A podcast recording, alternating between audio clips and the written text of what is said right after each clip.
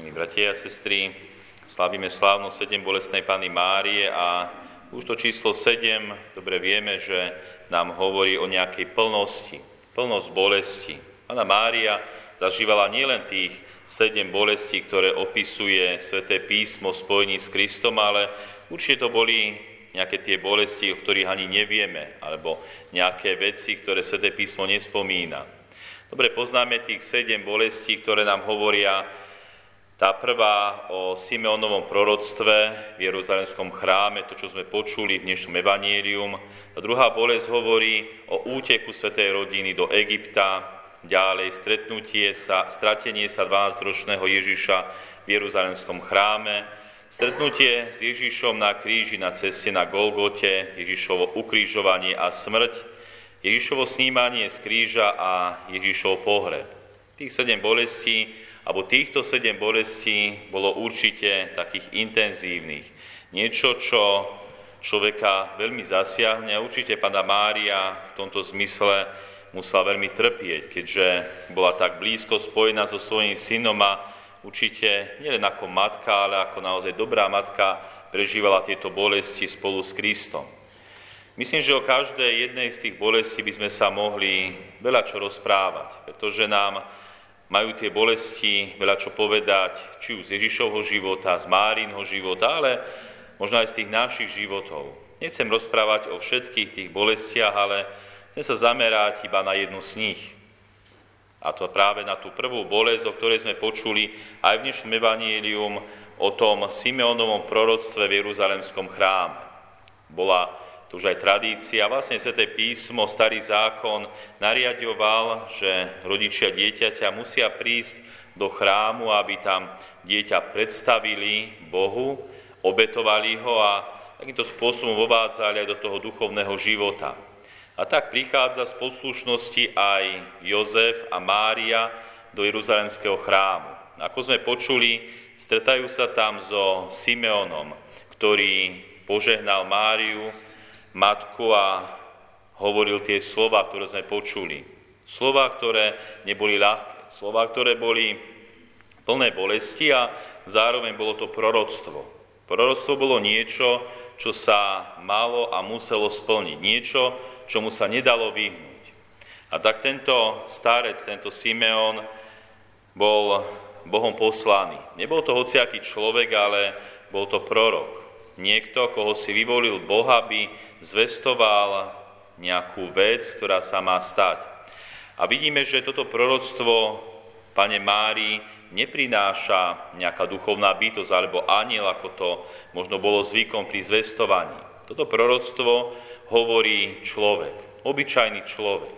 A možno aj preto, že práve to, čo prorokuje, čiže tá bolesť je spojená s človekom. Bolesť, utrpenie je vlastné človeku. Nie duchovným bytostiam, obzvlášť nie anielom. Čiže Simeon prichádza ako človek a zvestuje Márii niečo, čo ju čaká. To bolesné, že jej vlastnú dušu prenikne meč a aby vyšlo najavo zmýšľanie mnohých srdc. Ďalej Simeon sa môže stávať aj takým dobrým príkladom pre nás, pretože nečítali sme to v dnešnom evanielium, ale pár statí predtým zaznie ten Simeonov chválospev, ktorom hovorí, že sa splnilo proroctvo. Teraz prepustíš, páne, svojho služobníka. Čiže Simeon spoznal, že práve sa začína plniť to Božie, ktoré Boh už dávno predpovedal o Spasiteľovi a sám hovorí, že doslova už môže zomrieť. Splnilo sa, čo Boh predpovedal a môže umrieť. Mohol si Simeon želať aj viac, mohol si želať aj ešte dlhý život, aby videl Ježiša vyrastať, aby ho počul kázať, možno aby zažil aj to vykupiteľské, keď Pán Ježiš zomrie a vstane z mŕtvych. Neželá si dlhší život, želá si, že už môže odísť z tohoto sveta. Splnilo sa, čo Boh povedal a on je pripravený odísť do väčšnosti. A týmto sa nám stáva Simeon takým pekným príkladom, že aj my ľudia máme žiť na tomto svete. Boh nám dáva život, aby sme ho prežívali ale taktiež sa nemáme báť odísť do väčšnosti, báť odísť do nebeského kráľovstva. Máme byť natoľko pripravení, že človeka nemá sprevádzať strach, keď chce odísť do väčšnosti a obzvlášť sa nemáme držať silou, mocou tu na zemi. Tak ako Simeon bol úplne otvorený, že Boh môže kedykoľvek zobrať do väčšnosti. Toto bol Simeon a jeho proroctvo. No pozrime sa, milí bratia a sestry, ako sa k tomuto proroctvu stavia samotná pána Mária. Ako by sme sa my možno postavili k niečomu, čo by nám bolo takto prorokované o nejakej ťažkej veci. Veď konec koncov pána Mária musela tieto ťažké slova držať vo svojej hlave. Určite si na ne možno z času na čas, možno častejšie spomínala, že jej vlastnú dušu prenikne meč. Zažívala proroctvo, že mnohí povstanú proti jej synovi Ježišovi Kristovi. Doslova, pána Mária mala toto vo svojej mysli, možno aj vo svojom srdci. A vidíme, že pána Mária sa nebála nemala strach. Dokonca sprevádzala Ježiša Krista aj na jeho cestách, kam pán Ježiš chodil, či už slabe v Káne, alebo kdekoľvek inde, ale sprevádzala ho aj pri svojom kríži, keď niesol kríž na Golgote, keď bol ukrižovaný a neskôr, keď ho pochovávala. Pána Mária nemala v sebe strach, doslova nežila v tej budúcnosti, čo bude. Aj keď tá budúcnosť mala byť ťažká, mala byť bolestivá, Pána Mária nežila v tej budúcnosti. Aj nás, milí bratia a sestry, môžu sprevádzať rôzne strachy. Čo bude? Čo bude zajtra?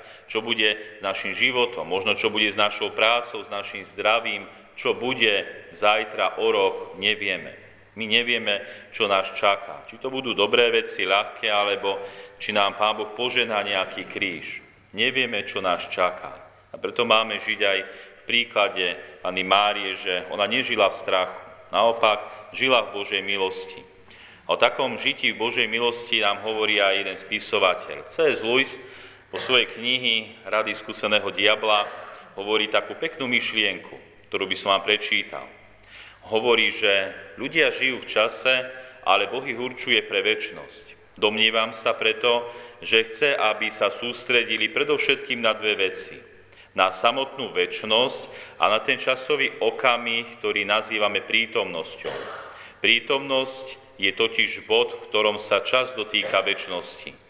Len v prítomnom okamihu ľudia zažijú obdobnú skúsenosť, ako Boh vníma celú skutočnosť. Len vtedy sa im ponúka sloboda a realita.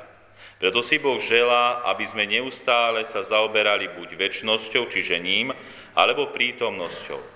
Vedie ich tomu, aby v každej chvíli buď meditovali nad väčšným spojením s ním, alebo poslúchali hlas svedomia, niesli si momentálny kríž, príjmali milosť, ktorú práve dostali a ďakovali za radosti, čo práve prežívajú. Máme žiť, milí bratia a sestry, buď naozaj v prítomnosti, ten okamih, ktorý nám Boh teraz dáva, lebo Boh iba v prítomnosti dáva svoju milosť. Aj Pane Mári Boh dal množstvo milostí, však je nazývaná milosti plná. Plná milosti, lebo dokázala správne prežívať ten prítomný okamih.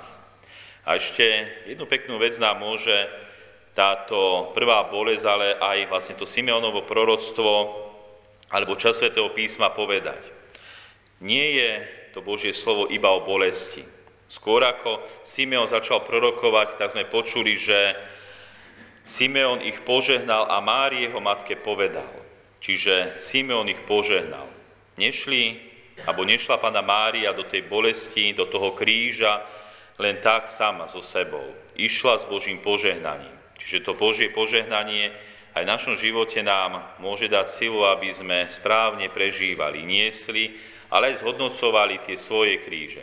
Bez Božieho požehnania to bude viac o trápení, pláču a možno beznádej. Iba s Božím požehnaním môžeme správne prežívať a učiť aj zhodnotiť a využiť dobre ten kríž, ktorý nám Boh momentálne dáva. Takže, milí bratia a sestry, podľa príkladu, ale aj na orodovanie Pany Márie. Žijeme dobre prítomnú chvíľu. Teraz, dnešný čas, lebo iba v tomto čase sa môžeme stretať s Bohom, či už vo svojom svedomí, v modlitbe, vo sviatostiach. A iba v túto chvíľu môžeme dostať dosť Božích milostí a Božie požehnanie, aby sme aj ten svoj život správne prežívali. Amen.